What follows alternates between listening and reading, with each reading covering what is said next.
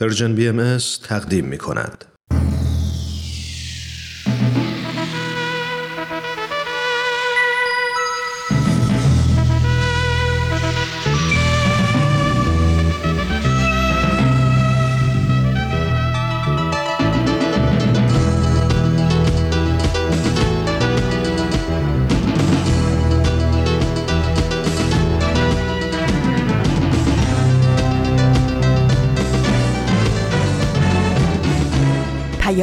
دوست. برنامه ای برای تفاهم و پیوند دلها.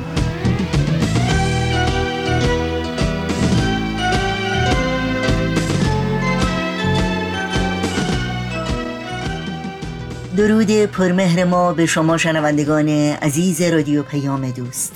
در هر کوی و برزن این دهکده جهانی که شنونده برنامه های امروز ما هستید تندرستی ایمنی و شادکامی براتون آرزو داریم و امیدواریم با اطمینان و پایداری روز پر امیدی رو سپری کنید.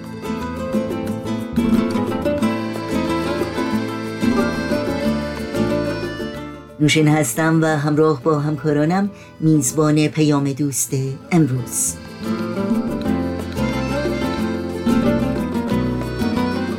چهارشنبه نهم شهریور ماه از تابستان 1401 خورشیدی برابر با 31 ماه اوت از سال 2022 میلادی پیش روی ماست و برنامه هایی که در این پیام دوست تقدیم شما می کنیم شامل بدون تمر بدون تاریخ و خبرنگار خواهد بود که امیدواریم همراه باشید و از شنیدن اونها لذت ببرید. تماس با ما رو هم فراموش نکنید. نظرها پیشنهادها و انتقادهای خودتون رو در میون بگذارید و ما رو در تهیه برنامه ها یاری بدین.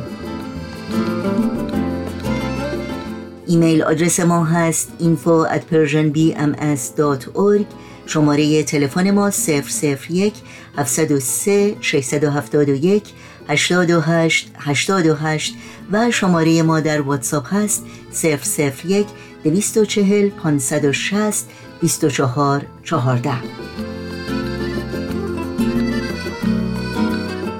در شبکه های اجتماعی هم می‌تونید با برنامه های ما زیر اسم Persian BMS همراه باشید و در صفحه تارنمای ما Persian اطلاعات کامل راه های تماس با ما و اطلاعات برنامه ها رو جستجو کنید. و برای اینکه اول هر ماه خبرنامه سرویس رسانه فارسی بهایی رو دریافت بکنید و در جریان تازه ترین برنامه ها و فعالیت های این رسانه قرار بگیرید از شما دعوت می کنم در صفحه نخست وبسایت ما persianbahaimedia.org در قسمت ثبت نام در خبرنامه ایمیل آدرس خودتون رو وارد کنید. شما شنوندگان عزیز رادیو پیام دوست هستید. با برنامه های امروز ما همراه باشید.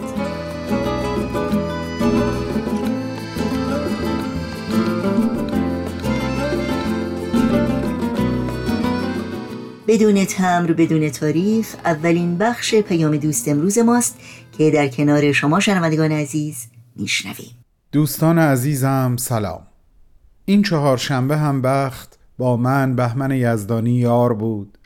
تا به همراه یک نامه دیگه از مجموعه نامه های بدون تمر بدون تاریخ همراه شما باشم و بی تردید مثل همیشه همراهی شما رو در طول برنامه به جان مشتاقم. از دو هفته قبل گفتگو با بانو ژینوس محمودی را آغاز کردیم و هرچه جلوتر رفتیم بیشتر متوجه شدیم که حرفه ای که داشت چه علم شاعرانه ای بود و چقدر در اقصانقات ایران برای مردم مهم و راهگشا. نامه امروز هم در همین راست است. بریم گفتگو با این نازنین رو آغاز کنیم. تو این میونه راه عمر یک نگاهی پشت سرت بنداز بهمن.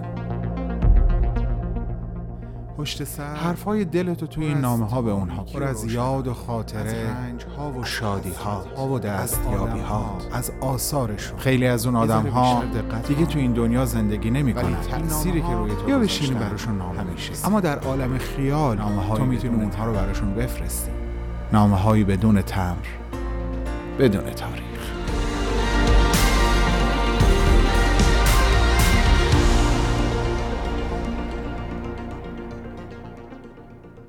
ما همیشه باید هوای هوا را داشته باشیم و تنها به شناخت خود و ایجاد رابطه با یکدیگر بر روی زمین اکتفا نکنیم. باید مواظب ابرها هم بود و برای شناخت و نوازش و باروری آنها هم فکری کرد.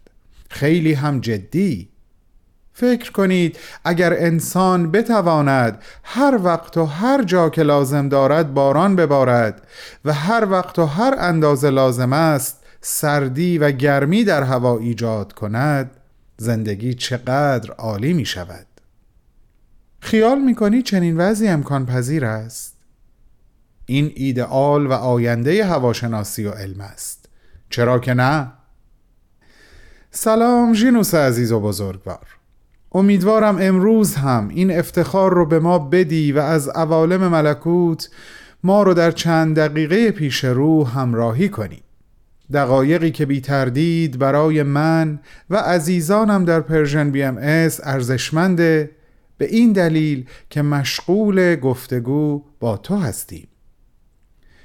ما هرچه جلوتر میریم بیشتر با تو و افکار و عواطفت با علم و دانشت با حرفت با تلاش ها و خدماتت برای ایران و عشقی که به این سرزمین و مردمش داشتی و قطعا هنوز هم داری آشنا میشیم. نامه امروز رو با بخشی از مصاحبت با خانم هما احسان آغاز کردم و اون رو عینا از رو خوندم به این دلیل که برای من حکم یک شعر داشت. هرچند که تو از علم صحبت کرده بودی. چه خوب که به لطف تو بیشتر از قبل پی می‌برم که علم و هنر دو روی یک سکه هستند. فکر کنم در نامه قبل هم به این موضوع اشاره ای کردم.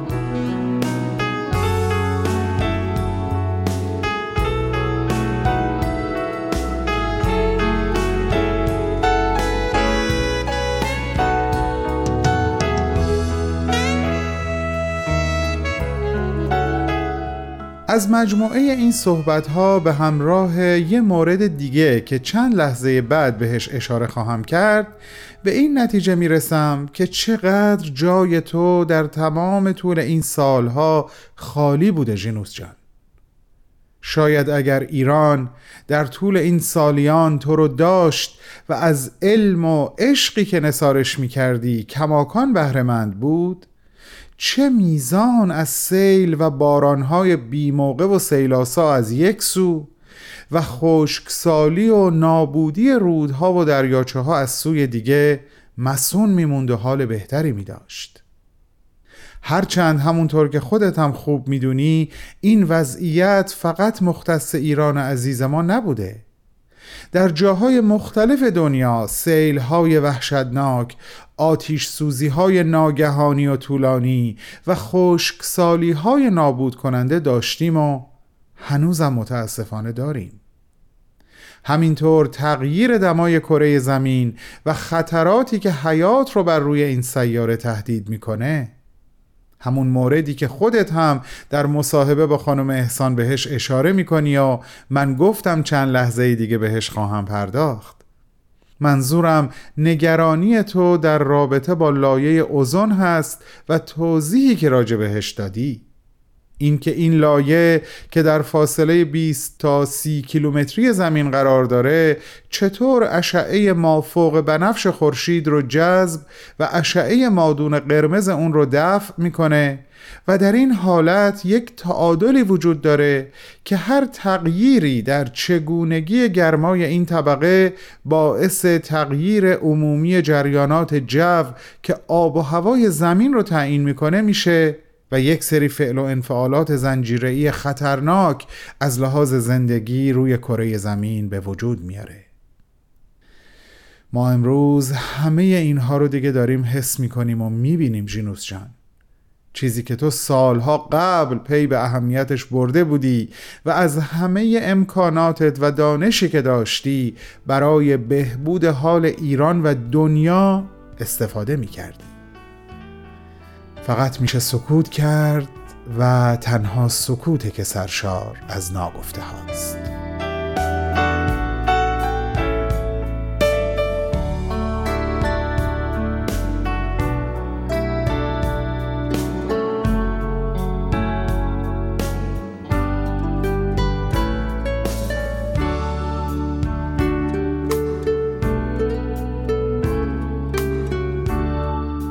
و اما رشته کوههای البرز. ژینوس جان عزیز اگر شنوندگانمون خلاصه ای از نامه هفته قبل رو به خاطر داشته باشن حتما در نامه امروز منتظر این لحظن تا بعد از ارتباط عاطفی تو با ابرها برسیم به هدفی که در ارتباط با رشتگوهای البرز در سر داشتی هدفی اونقدر والا که خانم احسان ازت سوال می‌کنه واقعا فکر می‌کنین این کار شدنیه؟ آیا این یک آرمان ایدئالیستی نیست؟ و تو محکم و مهربون در پاسخش میگی من مطمئن هستم که این رویا می‌تونه به حقیقت مبدل بشه من به شما قول میدم که یک آدم ایدئالیست نیستم هرچند که برای یک هنرمند یا دانشمند ایدئالیست بودن می‌تونه حتی سمربخش هم باشه اما من واقعا ایدئالیست نیستم. به نظرم این بخش از گفتگوی شما رو بهتره خیلی نزدیک به کلمات خودتون خطاب به شنوندگان عزیزمون بخونم. البته که سعی می‌کنم لحنم خیلی حالت رسمی به خودش نگیره تا صمیمیت صحبت حفظ بشه.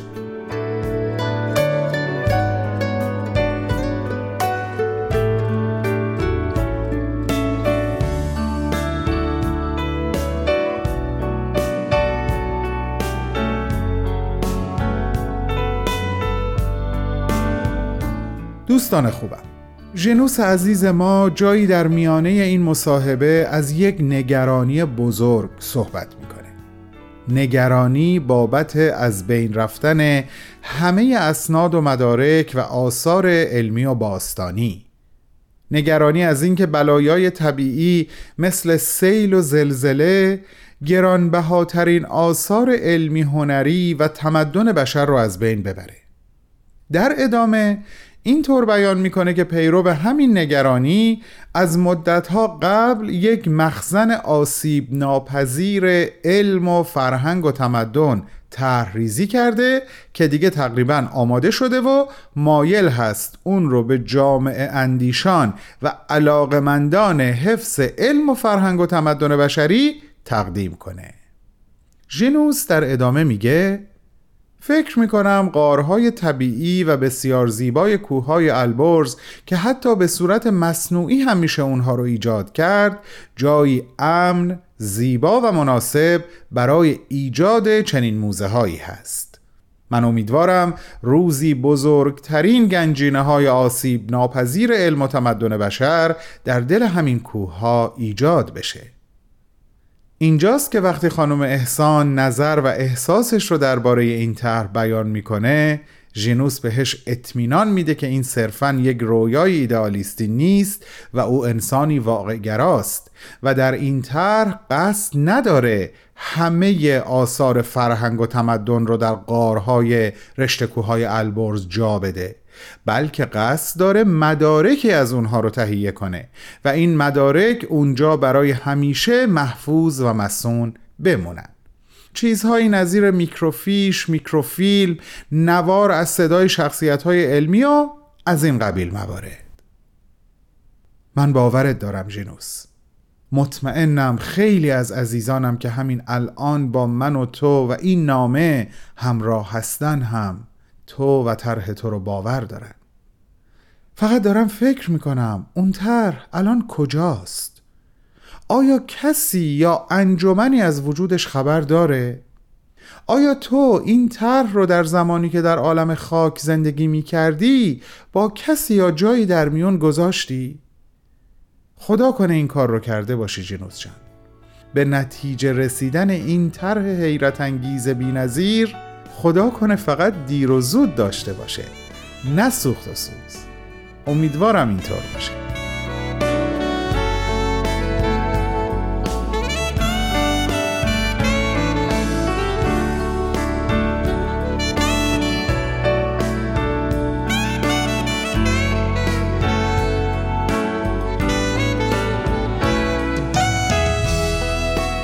جنوس عزیز و بزرگوار چه دقایق ارزشمندی بود برای من که از طریق این نامه به همراهی مخاطبین با وفا با تو گفتگو کردم.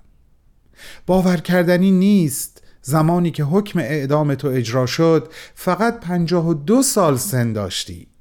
اما احساس می کنم به قدر دیویست سال زندگی پرسمر از خودت یادگار به جا گذاشتی. هفته آینده شاید آخرین نامه خطاب به تو باشه. من قصد دارم نامه هفته بعد رو از لابلای خاطرات و دست نوشته های شخصی تو ترتیب بدم و با خودت و شنونده های عزیزمون در میون بذارم. مثل همیشه ازت تقاضا دارم. شادی روح بلند پروازت رو به قلب همگی ما به قلب همه هموطنانت سرایت بدی و به نمایندگی از جانب ما آبادی ایران و سربلندی ایرانیان را از درگاه حضرت عبدالبها در عالم اسرار تقاضا کنی وعده ما هفت روز دیگه همین جا و همین ساعت سوار بر امواج پرمهر رادیو پیام دوست. بالا و بلند پرواز کن جینوس. آسمان به زیر وسعت بالهای تو. دوستت می‌داریم بهمن و دوستانش.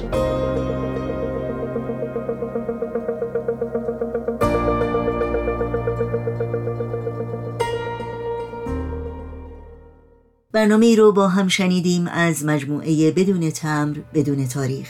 توجه داشته باشید که همه برنامه های رادیو پیام دوست رو می‌تونید در شبکه های اجتماعی فیسبوک، یوتیوب، ساند کلاود، اینستاگرام و تلگرام زیر اسم بی ام دنبال کنید. و اگر برنامه ها رو دوست داشتید به اونها امتیاز بدید و با دیگران هم به اشتراک بگذارید. یادآوری کنم که روزهای پنج شنبه برنامه های رادیو پیام دوست مخصوص کودکان، مربیان، والدین کودکان و دوستانی است که مشتاق یادگیری بیشتر درباره کودکان گروه سنی 6 تا 11 سال هستند. این برنامه ها رو همچنین می‌تونید در کانال ویژه‌ای با عنوان دردانه از کانال های وابسته به سرویس رسانه فارسی بهائی Persian BM دریافت کنید. دردانه در وبسایت سرویس رسانه فارسی بهائی Persian Bahai صفحه مخصوص خودش رو داره و همه برنامه های این مجموعه رو یک جا در دسترس شما قرار میده. امیدواریم اطلاع رسانی کنید و این صفحه رو به علاقمندان دیگر هم معرفی کنید.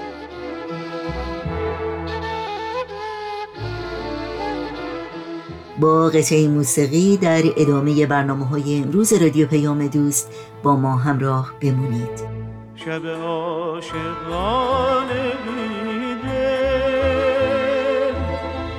چه شب دراز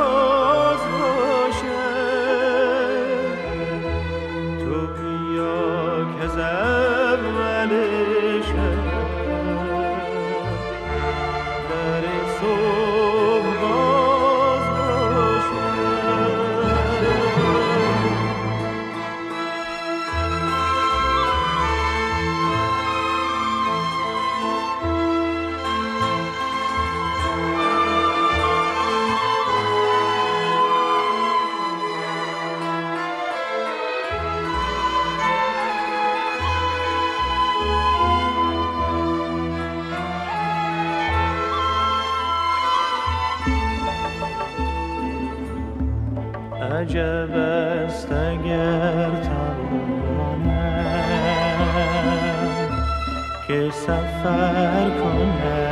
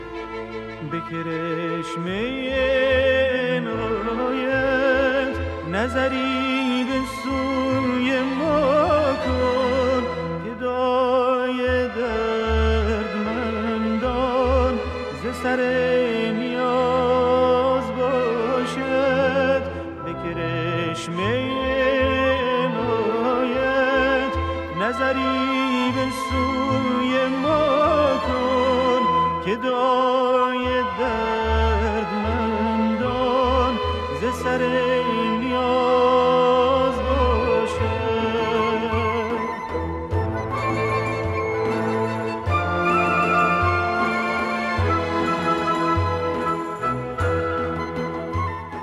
در این بخش از برنامه های این چهار شنبه رادیو پیام دوست با خبرنگار همراه خواهیم شد. خبرنگار. و ما در بیانیه اخیر جامعه جهانی بهایی که هفته گذشته منتشر شد آمده است این ماه در پاسخ به سرکوب فزاینده و نفرت پراکنی علیه جامعه بهایی مقامات دولتی، خبرگزاری های ملی و بین المللی، فعالان برجسته جامعه مدنی و دهها فرد برجسته دیگر با انتشار موجی از بیانیه ها، پوشش های خبری و پست هایی در شبکه های اجتماعی برای دفاع از بهایان ایران برخواستند و خواستار پایان این بیعدالتی شدند. این سرکوب ها در روز 31 ژانویه با موجی از دستگیری ها و تخریب خشونتبار خانه ها در روستای روشنکوه در شمال ایران آغاز شد. نوشین آگاهی هستم به شما در هر کجا که با خبرنگار همراه هستید. خوش آمد میگم و برنامه امروز رو تقدیم می کنم میهمان این خبرنگار خانم مهرنگیز کار وکیل روزنامه نگار و مدافع حقوق بشر از جمله شخصیت های برجسته ایرانی هستند که همواره در دفاع از حقوق اقلیت ها از جمله شهروندان بهایی در ایران پیشرو بودند و در هفته های گذشته هم به ارائه برنامه های دیداری کوتاهی در شبکه های اجتماعی همت گماشتند. خانم مهرنگیز کار می‌گوید تنها ارائه بیانیه و نامه در حمایت از حقوق شهروندان بهایی کافی نیست. وقت آن رسیده که برای اطلاع از خانه عمومی و عامه مردم ایران نه تنها در مورد حقوق شهروندی بهایان بلکه نقشی که آنان در پیشرفت ایران از قبل از زمان مشروطه تا به امروز داشتهاند یک جریان روشنگری و آگاهی بخشی آغاز شود. تا لحظاتی دیگر به خانم مهرنگیز کار خوش آمد میگیم و گفتگوی خبرنگار امروز رو آغاز می‌کنیم.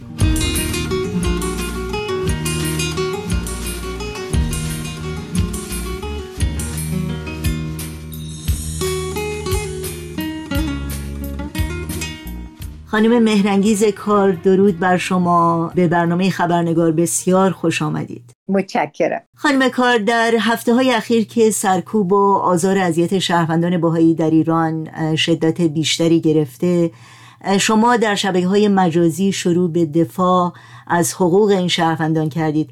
هدف شما از این دفاع چی هست و دفاع شما از این شهروندان به طور کلی چه نکاتی رو در بر می‌گیره؟ خب شما حتما می‌دونید که من فعال حقوق بشر هستم در ایران هم که بودم. کارم وکالت دادگستری بود و البته نوشتن در مطبوعات و تعریف کتاب. و تم همه اونها هم به نحوی حقوق شهروندی حقوق برابر انسان ها و بعضی وقتها تمرکز روی حقوق زنان و دموکراسی. خب به هر حال اینها انگیزه های من بوده برای نوشتن و کار کردن.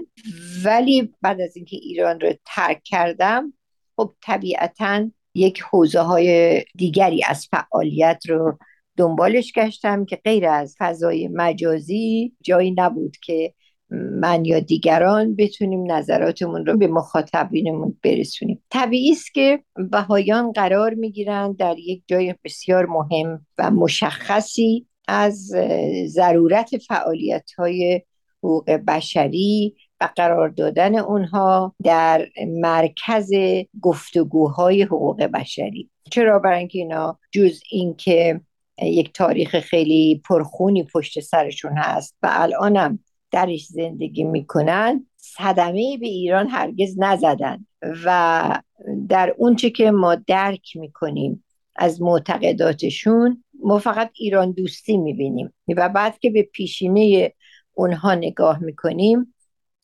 می‌بینیم که همواره پیش قدم بودن پیشگام بودن در پیشرفت و آبادانی ایران. این بود که من رو برانگیخت وقتی که دیدم ناگهان یه حمله شده. البته ما اسنادی که قبلا منتشر شده بود رو دیده بودیم و می‌دونستیم که این حکومت یک هدفهای بزرگتری رو برای باهایی داره دنبال می‌کنه برای حذف باهایی و برای اینکه مجبور بکنه اونا رو که تا اونجا که ممکنه ایران رو ترک بکنن. اینا رو این اسناد رو می‌دیدیم.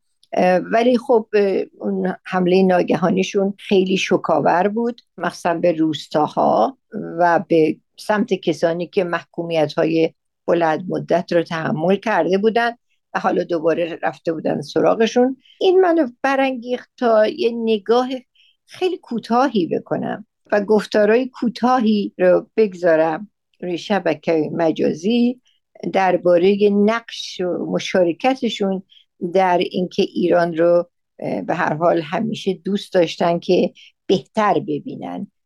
و کاستی هاشو در نظر داشتن. هم از نظر آموزشی هم از نظر بهداشتی هم از نظر قانون و قانونمندی که اگر که رد و بگیریم مثلا از قبل از مشروطه به خیلی چیزا می‌رسیم در مورد اون بستری که بهاییان از توی اون بستر تاریخی آمده و فکر کردم که خیلی کوتاه و ساده برای ایرانیانی که بهاییان رو فقط در بیانی های حکومتی می‌بینن. حالا فرق نمی‌کنه چه در این حکومت چه در حکومت های پیشین. برای اونها موضوع رو مسائلی رو که نمی‌دونن روشن کنم. بلکه آزادی بیانم نیست که بهایا پاسخی داشته باشن در مطبوعات ایران درباره موضوع یا در صدا و سیمای ایران. وقتی آزادی بیان نیست طبیعتا اون طرفی که بهش حمله میشه تنها میمونه. تنها به این معنی که اصلا قادر نیست از خودش دفاع بکنه.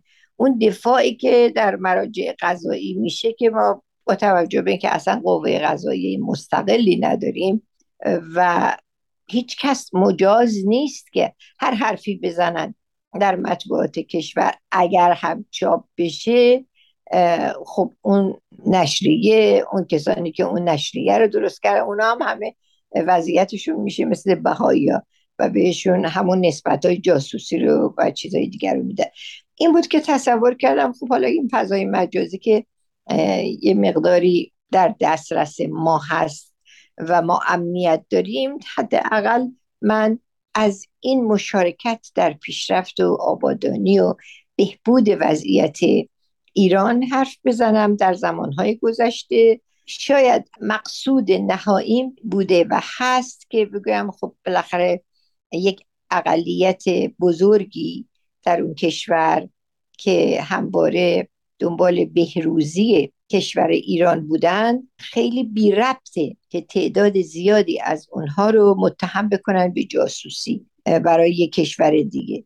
و به خصوص که به عامه مردمی که نمی‌دونن شاید این تاریخ رو یا اینکه به صورت خیلی تقلبی این تاریخ رو به اونها رسوندن بگن که اساسا اماکن متبرکشون را در اسرائیل قرار ندادن و بلکه در قلمرو عثمانی بوده. اونم به علت گرفتاری هایی که براشون پیش اومده بوده در ایران.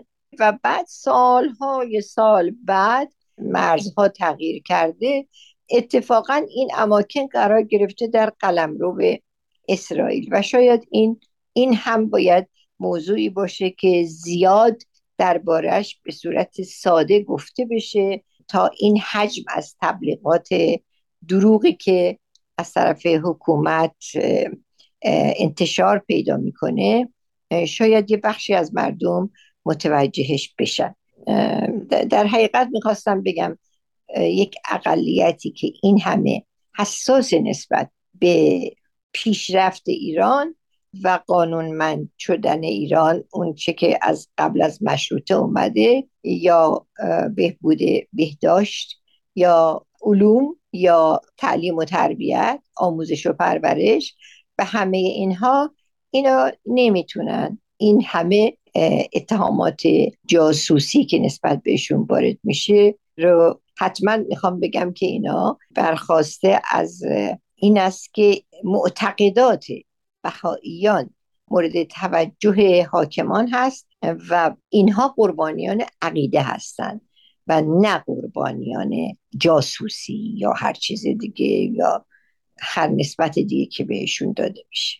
این رو هرچه پخته کنند برای مردم ایران و نه حکومت ایران. حکومت ایران که خودش می‌دونه همه اینا رو و بلکه از نظر اون نفرت پراکنی که می‌خواد نسبت به بهاییان داشته باشه که توجیه بکنه مصادرهشون رو توجیه بکنه قتلشون رو توجیه بکنه آزار و اذیتشون رو راه ندادنشون به دانشگاه ها و بسیاری چیزهای دیگه.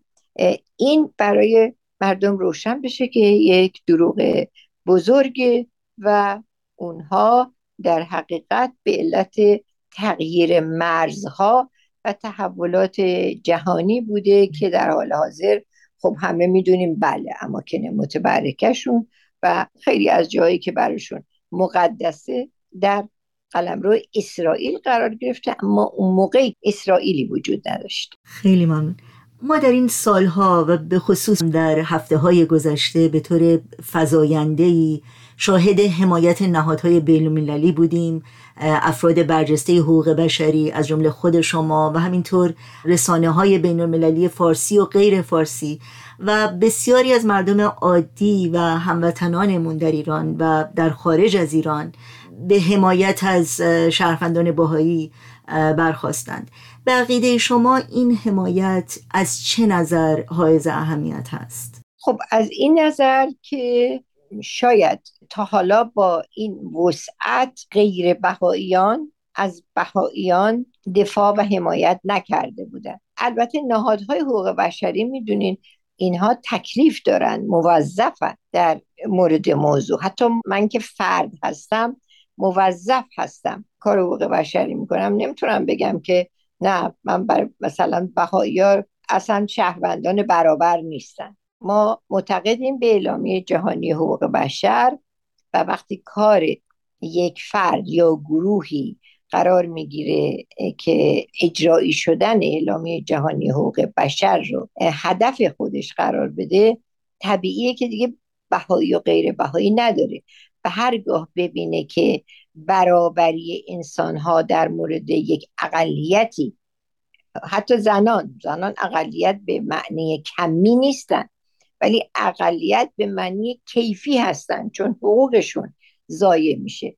در این موارد نمی‌تونه که یک بخشی رو مستثنا بکنه. اما اتفاقا اونچه که خیلی اهمیت داره به نظرم حالا اینکه جای خودش مهمه ولی باید مردم ایران مردم معمولی ایران حالا اگر در شرایط موجود به علت این وضعیت ترسناکی که در ایران به وجود اومده به وسیله این حکومت نتونن خیلی علنی از هموطنان بهاییشون دفاع بکنن دست کم یک جریان روشنگری باید راه بیفته توسط غیر بهاییان که این افکار عمومی رو یه مقدار زیادی بیشتر آشنا بکنن.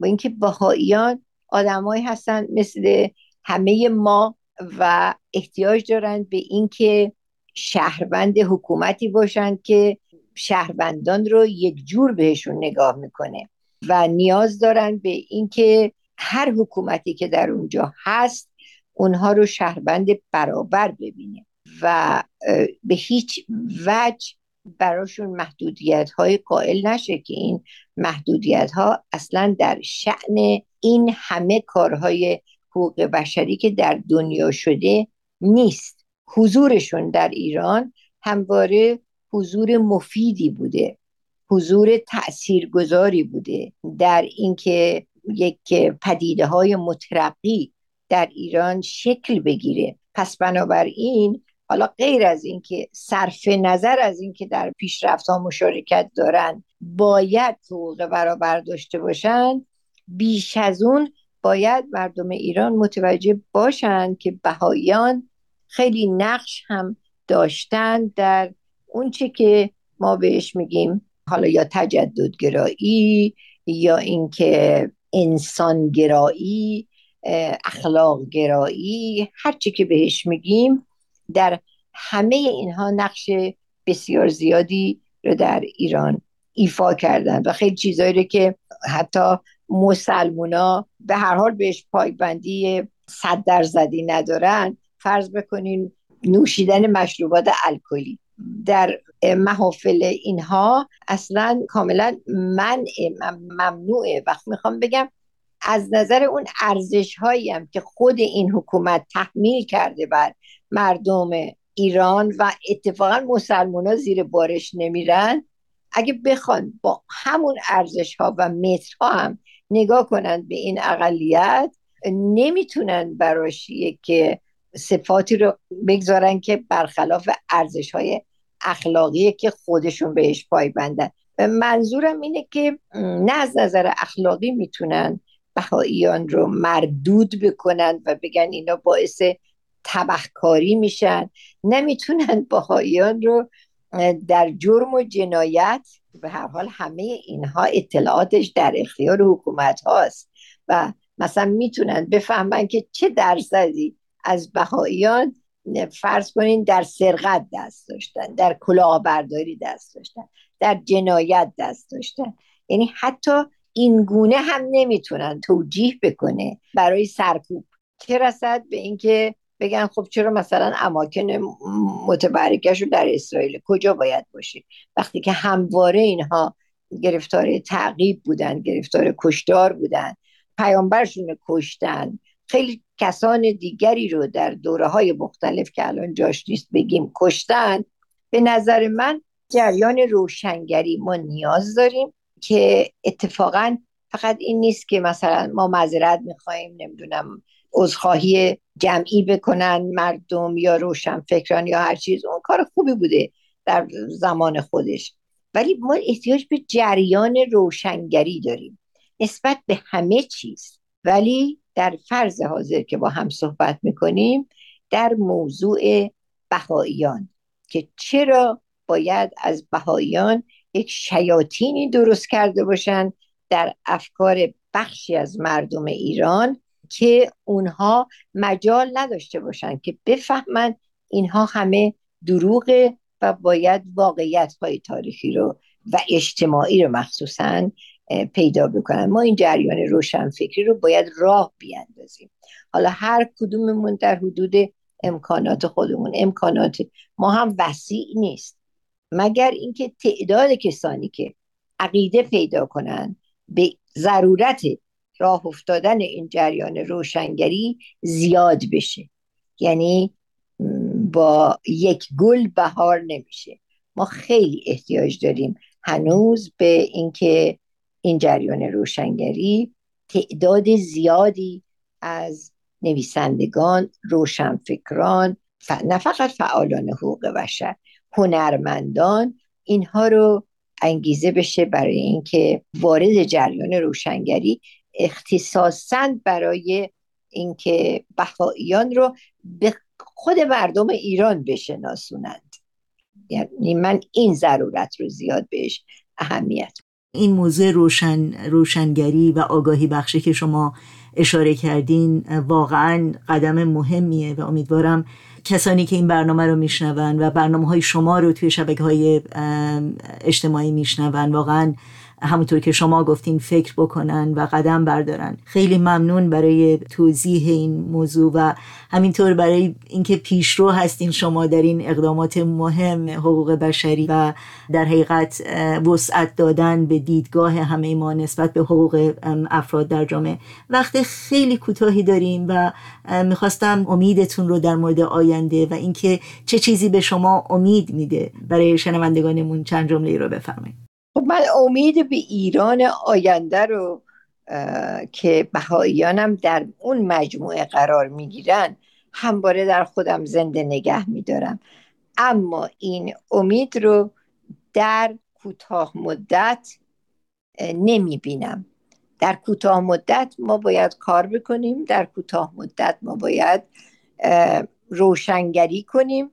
ولی ایران آینده در دراز مدت به دست میاد و در دراز مدت هست که ما شاید بتونیم از حالا امیدوار باشیم که همه شهروندان مساوی بشیم و در کنار هم شاید بتونیم ایرانی رو که خیلی صدمه خورده درست کنیم و بخواهیان هم همون فکر پیشرفت ایران رو با وجود تحمل این همه شدائد در خودشون زنده نگه دارن و نیروهاشون رو که الان در تمام دنیا پراکنده است و به هر حال بسیار در همه رشته های علمی و اجتماعی اینها کسب دانش کردن همه اینا رو بتونن جمع کنن و برگرد دونن به ایران و در کنار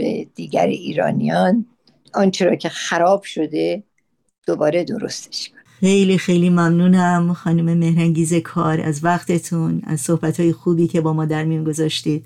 براتون آرزوی تندرستی و موفقیت روز افسون دارم. متشکرم. من هم برای شما و همه بهاییان.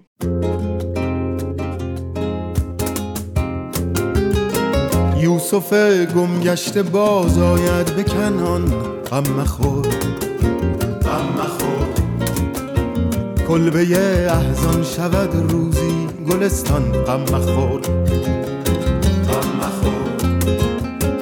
این دل غم دیده حالش به شود. دل بد مکن. غم مخور. این سر شوریده باز آید به سامان. غم مخور.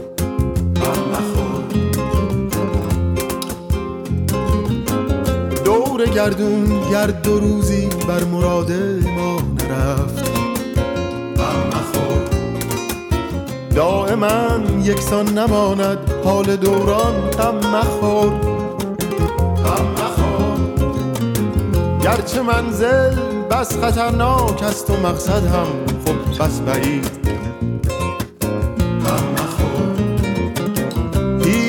راهی نیست کان نیست پایان غم مخور هی مشو نومید. چون واقف نی از سر غیب غم مخور. باشدن در پرده بازی های پنهان غم مخور. یوسف گم گشته باز آید به کنان غم مخور. کلبه احزان شود روزی گلستان غم مخور.